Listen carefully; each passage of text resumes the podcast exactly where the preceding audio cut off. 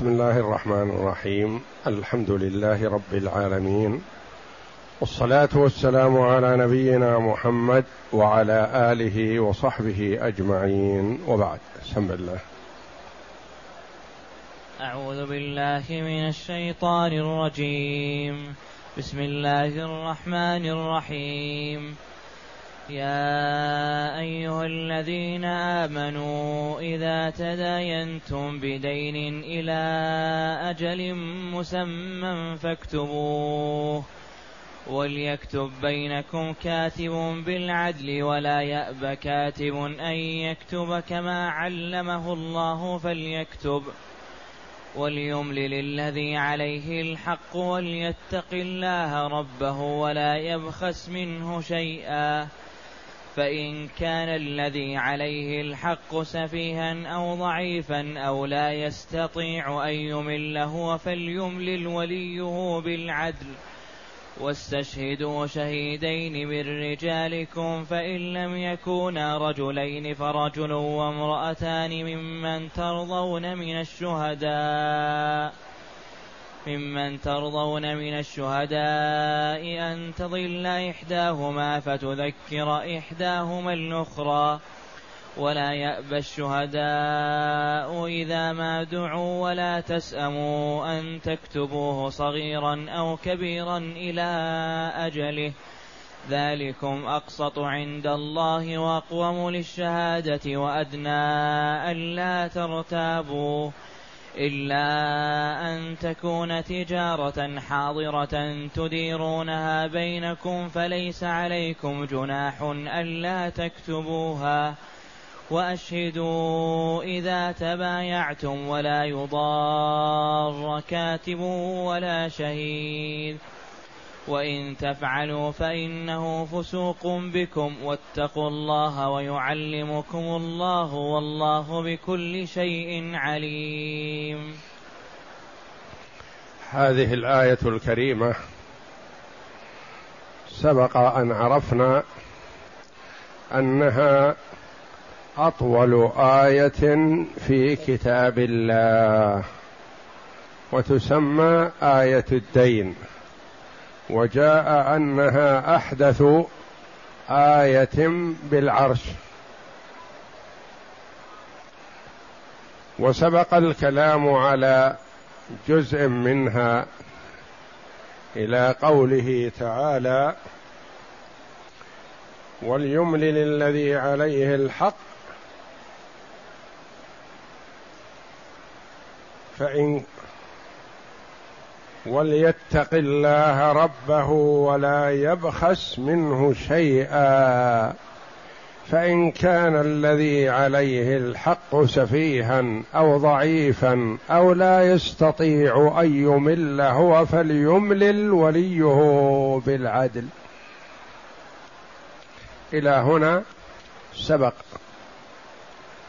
واستشهدوا شهيدين من رجالكم فإن لم يكونا رجلين فرجل وامرأتان ممن ترضون من الشهداء أن تضل إحداهما أن تضل إحداهما فتذكر إحداهما الأخرى.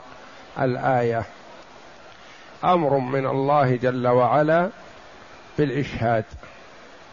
وهل هو واجب؟ قال به بعض العلماء. أم أنه مستحب؟ قال به بعض العلماء. واستشهدوا شهيدين من رجالكم. دل على أن الإشهاد وأن الشهادة المعتبرة الموصلة في الحقوق العامة والحقوق المالية برجلين فإن لم يكونا رجلين فرجل وامرأتان. وأنواع الشهداء الشهود تتفاوت وتختلف. منها ما لابد ما لابد فيه من أربعة رجال ولا يقبل فيه النساء. ومنها ما يكفي فيه ثلاثة رجال. ومنها ما يكفي فيه رجلين ولا يقبل فيها النساء. ومنها ما يكفي فيه رجلان ويصح ويجزئ رجل وامرأتان. ويجزئ رجل ويمين المدعي. ومنها ما يكفي فيه امرأة. ومنها ما يكفي فيه رجل واحد. ويكفي فيه امرأة فيما هو من خصائص النساء ولا يطلع عليه الرجال. وتفاصيل هذا في كتب الفروع. والآية في المداينة في الحقوق المالية. فيقبل فيها رجلان فإن لم يكونا رجلين فرجل وامرأتان. ويكفي فيه رجل ويمين المدعي صاحب الحق.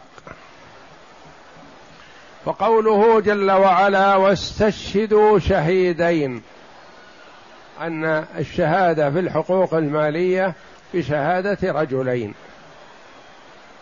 رجل شهيد واستشهدوا شهيدين من رجالكم.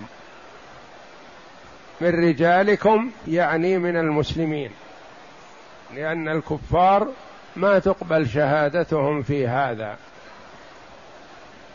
ولا يقال عن الكفار إنهم من رجالكم وإنما من رجالكم المسلمين. وهل تقبل فيها شهادة العبيد الارقه قولان للعلماء. من العلماء من قال لا تقبل شهادة العبد لأن العبد سلعة ومال. فلا تقبل شهادة المال على المال. ومن العلماء من قال هو من المكلفين وهو قد يباشر العمل بنفسه ويباشر معه آخرون. فتقبل شهادة الرقيق لأنه مسلم مكلف بالتكاليف الشرعية ولعل هذا أولى والله أعلم. واستشهدوا شهيدين من رجالكم فإن لم يكونا رجلين. ما تيسر رجلان. فاستشهدوا رجلا واحد وامرأتين. فالمرأتان تقومان مقام الرجل الواحد في الشهادة. فإن لم يكونا الشهود رجلين فرجل وامرأتان ممن ترضون من الشهداء. يفهم منها أنه لابد في الشاهد العدالة لأنه هو المرضي والفاسق ما تقبل شهادته لأنه غير مؤتمن وأظهر فسقه فلا تقبل شهادته على الآخرين بمعصيته لربه فلا تقبل شهادته. ممن ترضون من الشهداء أن تضل إحداهما. تضل؟ بمعنى تنسى أو يختلف عليها الأمر أو تنسى بعض الشيء وتذكر بعض الشيء. أن تضل إحداهما فتذكر إحداهما الأخرى. تكون الأخرى مذكرة لها لا مذكرة بأنها تحل محل ذكر لا وإنما تذكرها ما نسيت. تقول ألم يحصل كذا؟ ألم يقل لنا فلان كذا؟ فتذكرها وجاء أن بعض القضاة فرق المرأتين في سماع الشهادة فردت عليه إحداهما فقالت هذا مخالف لكتاب الله جل وعلا. لأن الله جعل المرأتين بمثابة رجل واحد وبين جل وعلا أن كل واحدة مكملة للأخرى. يعني ما الواحدة تقوم بذاتها وإنما بالأخرى. أن تضل إحداهما فتذكر إحداهما الأخرى فعرف أنه أخطأ بذلك. ولا يأبى الشهداء إذا ما دعوا. لا يأبوا إذا دعوا. لماذا؟ لتحمل الشهادة أو لأدائها؟ نعم. وهل هما سواء؟ لا. التحمل مستحب للإنسان أو فرض كفاية ولا يجب عليه. والأداء يجب عليه. إذا لم يكن هناك غيره فيجب عليه ذلك. ولا يأبى الشهداء إذا ما دعوا. إذا قيل له تعال اشهد على هذه الصفقة فلا يخلو. إن كان هناك غيره فلا يجب عليه. وإن لم يكن هناك غيره فيجب عليه لأنه يكون حينئذ من فروض الكفاية. وفروض الكفاية إذا قام به من يكفي سقط الإثم عن الباقين. فإن لم يقم به أحد أثم كل من امتنع عن هذا.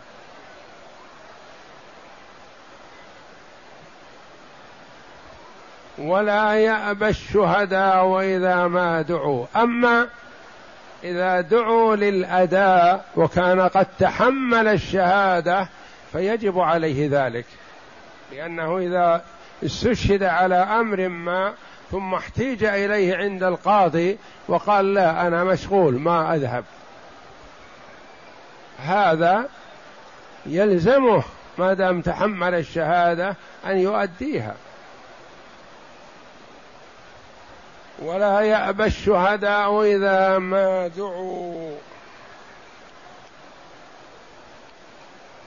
ولا تسأموا أن تكتبوه صغيرا أو كبيرا إلى أجله لا تملوا ولا تستصعبوا ولا تتساهلوا في مبايعاتكم.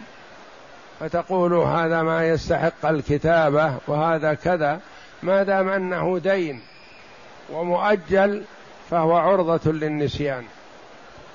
وإذا حصل النسيان حصل التنازع.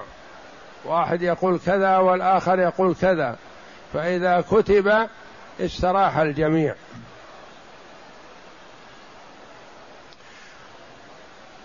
وقد يحصل النزاع في الشيء الصغير ما لا يحصل في الشيء الكبير.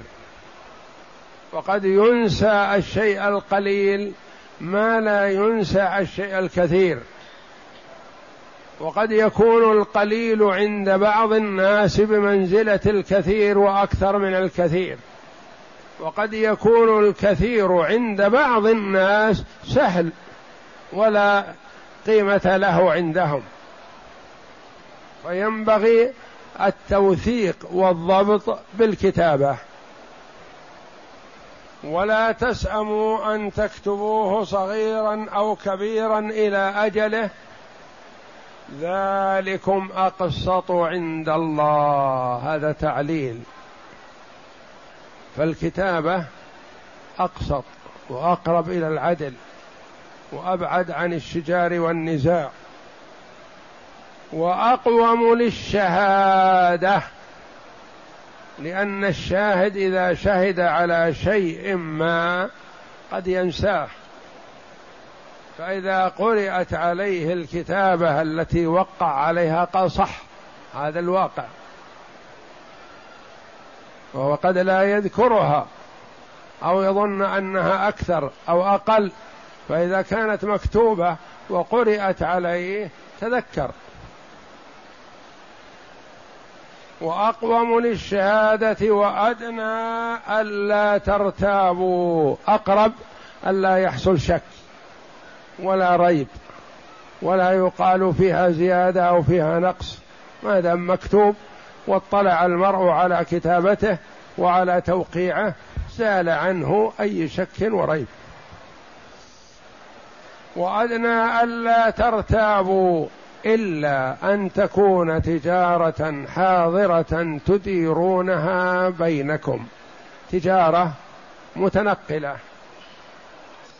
أخذ وعطاء يدا بيد. هذا ما يحتاج إلى كتابة. ما يحتاج إلى كتابة لأن كل إنسان أخذ حقه.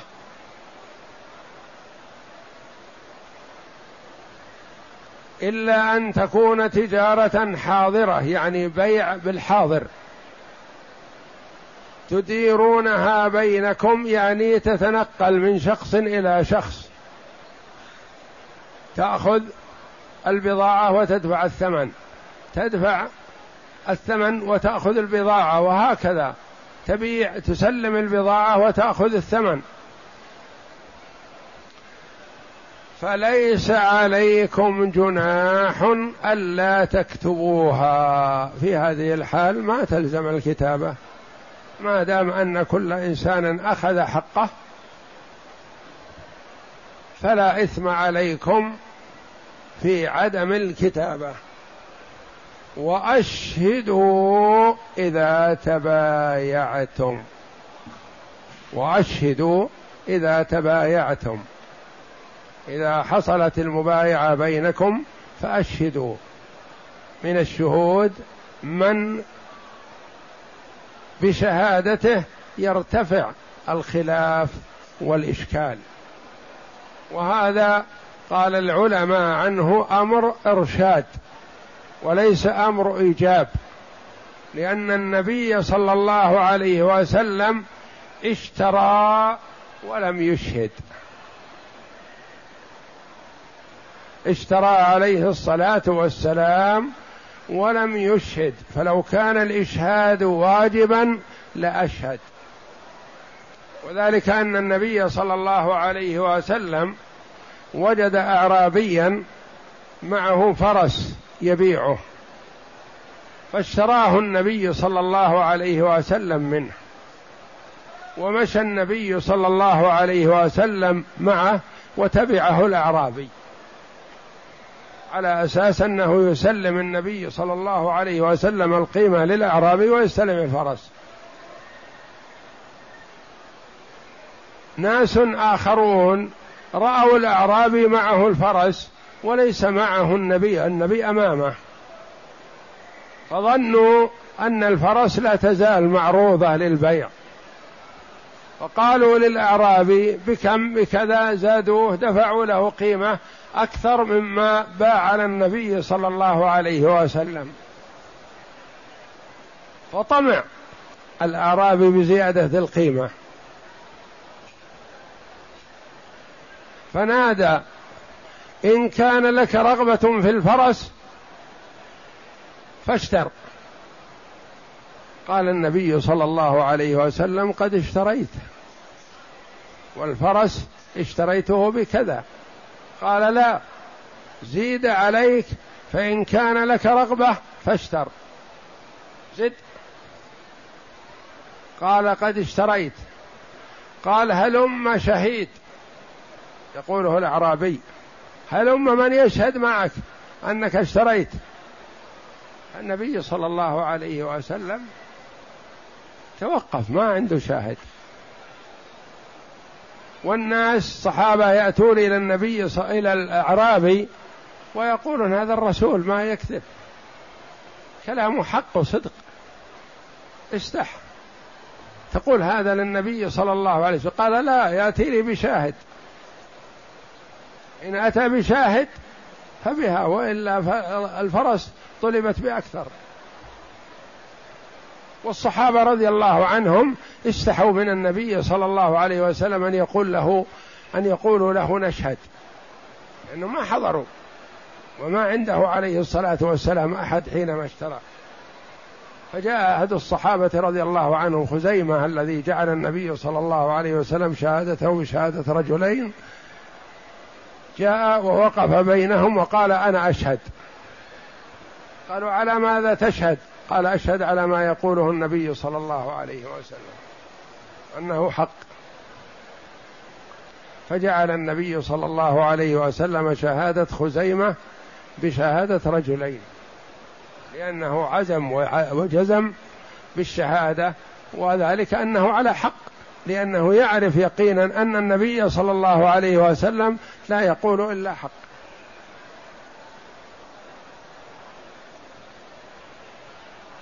فأعطى الأعرابي الفرس للنبي صلى الله عليه وسلم وأخذ القيمة. فالشاهد عندنا أن النبي صلى الله عليه وسلم اشترى ولم يشهد. ودل هذا على أن الأمر بالإشهاد هنا أمر إرشاد. يسمى أمر إرشاد فيه أوامر. يقال هذا أمر وجوب هذا أمر استحباب هذا أمر إرشاد. يرشد الله جل وعلا العباد لما هو أحسن وأضبط. فدل على أن هذا الأمر في الإشهاد للإرشاد وليس للوجوب لأن النبي صلى الله عليه وسلم لما اشترى الفرس ما أشهد على هذا.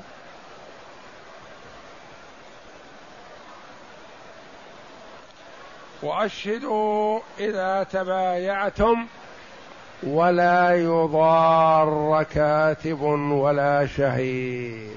احذر. وألفاظ القرآن ألفاظ عظيمة صالحة للدلالة على معان متعددة. ولا يضار كاتب ولا شهيد. يصح أن يكون الكاتب فاعل. ويصح أن يكون الكاتب نائب فاعل. ومثله الشهيد. ولا يضار كاتب يعني ما يجوز للكاتب أن يضارر بنفسه. يؤذي من كتب له أو يبخس في الكتابة أو يمتنع عن الكتابة أو يكتب بعض الشيء ويمتنع عن بعض يضار الآخرين. ما يجوز له ذلك. كذلك لا يجوز له لاصحاب البيع أن يضاروا الكاتب. يكون في شغل فيقول تعال اكتب لنا. أكتب لكم بعد ساعة بعدما أفرغ مما أنا فيه لا الآن اكتب لنا. ففي هذا مضارة له. وايذاء وإن ولا يجوز. الشاهد مشغول بأمر ما يقال تعال اشهد. والشهادة متعينة عليك. تعال ادي الشهادة. تعال ادي الشهادة في جدة في الطائف في الرياض. هذه مضارة. لا يضار هو ولا يضارر هو غيره ولا يضار كاتب ولا شهيد. وكما تقدم في قوله تعالى لا تضار والدة بولدها ولا مولود له بولده. يعني ما ينبغي أن يوصل الضرر إلى الوالدة كذلك لا يجوز للوالدة نفسها أن تضار والد الطفل. ولا يضار كاتب على أنه فاعل. لا يعمل المضار هو. ولا يضار كاتب على أنه نايب فاعل. يعني لا أنتم أيها المتبايعون لا تضاروا الكاتب. لا تتعبوا الكاتب لا تؤذوه. لا تطلبوا منه الكتابه في وقت يشق عليه.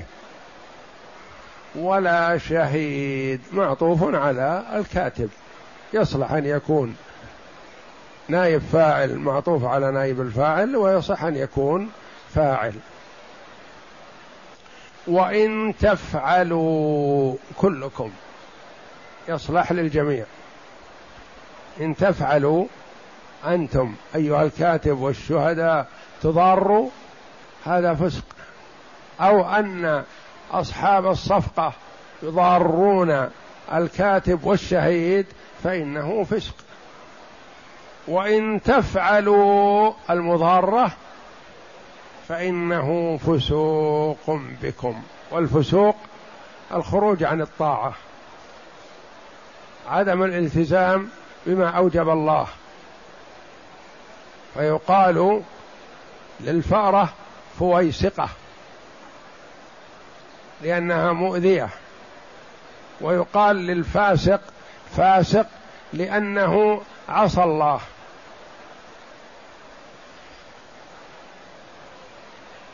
واتقوا الله اجعل تقوى الله جل وعلا نصب عينيك في البيع والشراء والكتابة والشهادة تحملا وأداء كما هي تكون نصب عينيك في الصلاة والزكاة والصوم والحج. والله جل وعلا أمر بتقواه في آيات كثيرة من كتابه وقد يأمر بالتقوى في الآية الواحدة أكثر من مرة. يا أيها الذين آمنوا اتقوا الله ولتنظر نفس ما قدمت لغد واتقوا الله. إن الله خبير بما تعملون. أمر التقوى مرتين في آية واحدة. واتقوا الله ويعلمكم الله. اتق الله والله يعلمك. فالعلم يحتاج إلى تقوى الله جل وعلا. بدون التقوى يكون المرء فاسق يحرم من بركة العلم ولا يستفيد منه. يقول الإمام الشافعي رحمه الله الذي حفظ القرآن وهو طفل صغير وكان يحفظ ما يسمعه يقول رحمه الله شكوت إلى وكيع سوء حفظي. وكيع شيخه. فارشدني إلى ترك المعاصي. وقال اعلم بأن العلم نور ونور الله لا يؤتاه عاصي. والله جل وعلا يقول واتقوا الله ويعلمكم الله. إذا أردت أن تحصل على شيء من العلم فاتق الله. في دراستك وعلومك اجعل تقوى الله جل وعلا نصب عينيك تكون محصلا بإذن الله للعلم. ولهذا تجد التقي المقبل على طاعة الله جل وعلا يكفيه الزمن اليسير في المذاكرة الذي لا يكفي لمن هو دونه. في التقوى. ويمثل كثير من الإخوة بطلاب الحفظة لكتاب الله المنتسبين إلى جمعيات تحفيظ القرآن واعتنوا وتأدبوا بآداب القرآن تجدهم المتقدمون في المعاهد والكليات والجامعات والدراسات الأخرى لأنهم اقربوا إلى التقوى من غيرهم بتأدبهم بآداب القرآن وأخذهم بتعاليمه. واتقوا الله ويعلمكم الله. المتأدب بآداب القرآن يكفيه الزمن اليسير للمذاكرة بإذن الله. غيره لا يكفيه مثل هذا الزمن الذي يكفي لهذا لأنه أقل منه بالتقوى أو يقترف بعض المعاصي أو يتخلف عن صلاة الجماعة أو ينام عن الصلاة المفروضة فيكون فاسق بهذا. فيحرم بركة العلم. وطالب العلم كلما اتقى الله جل وعلا يسر الله أمره وسهل له الحفظ والعلم والأخذ عن المشايخ والاستفادة. والله جل وعلا يقول واتقوا الله ويعلمكم الله. إذا أردت العلم فاتق الله يعلمك الله. واتقوا الله ويعلمكم الله. والله بكل شيء عليم. فهو جل وعلا لا تخفى عليه خافية. عليم بكل شيء.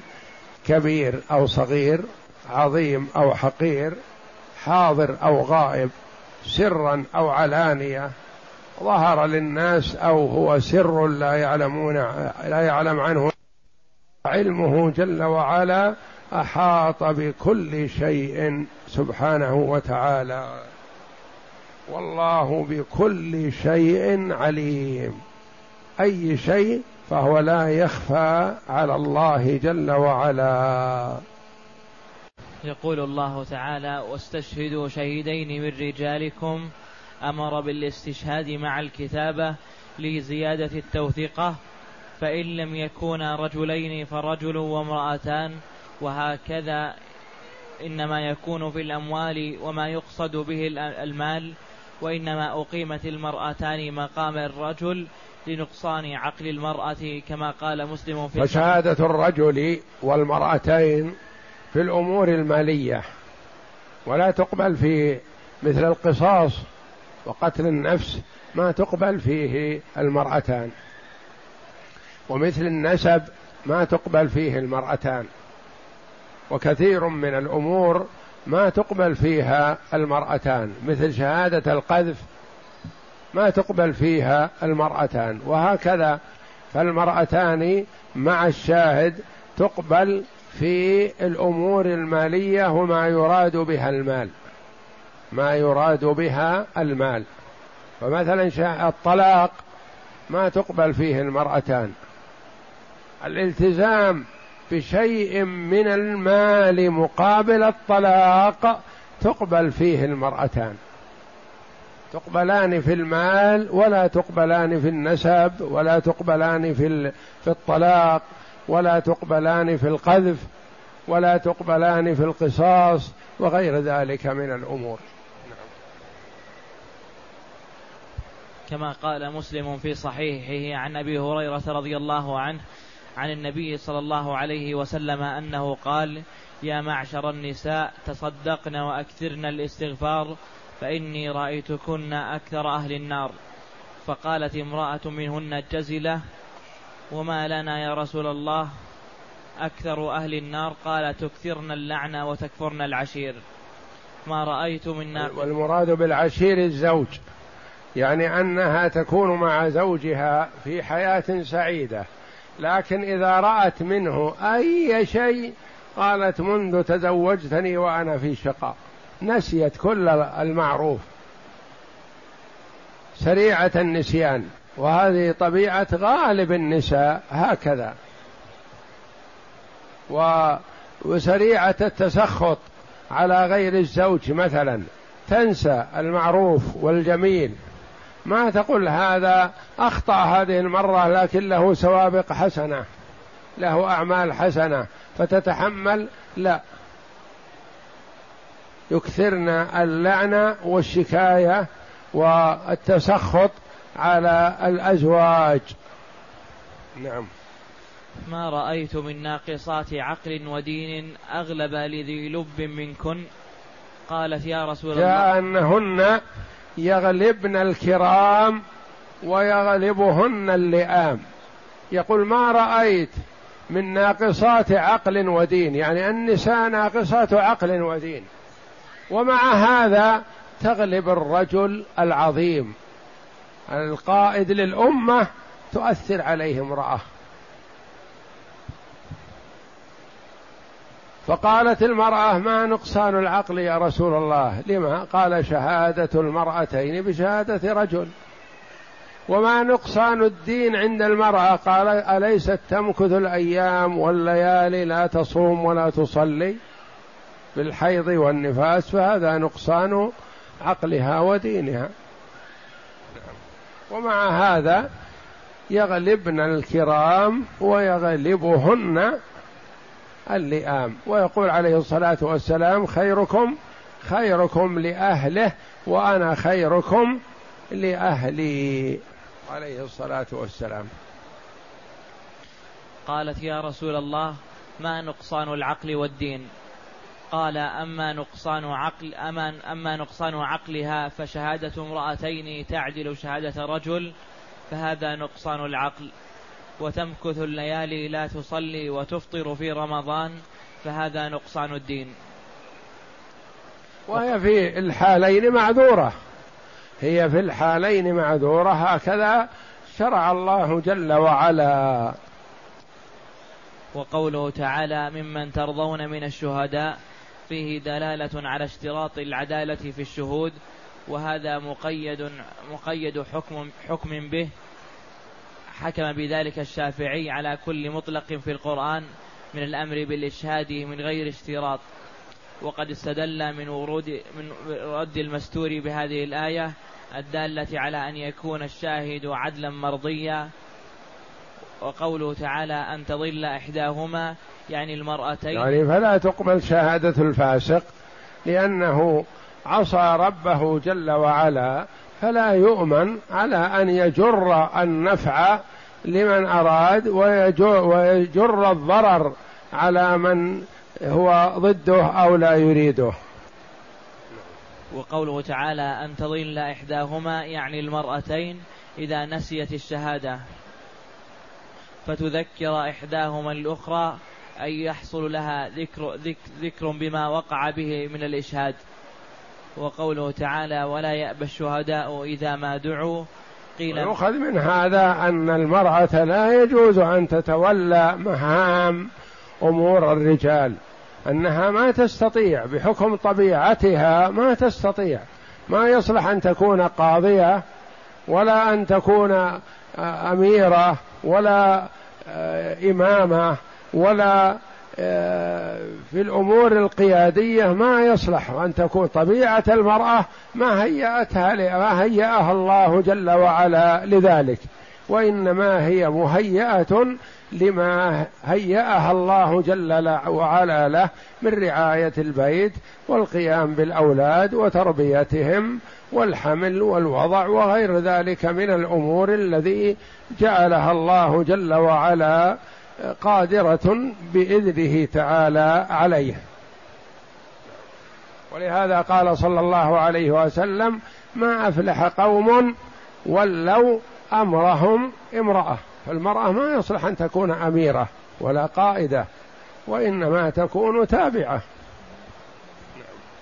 وقوله تعالى ولا يأبى الشهداء إذا ما دعوا قيل معناه إذا دعوا لتحمل للتحمل فعليهم الإجابة وهو قول قتادة والربيع.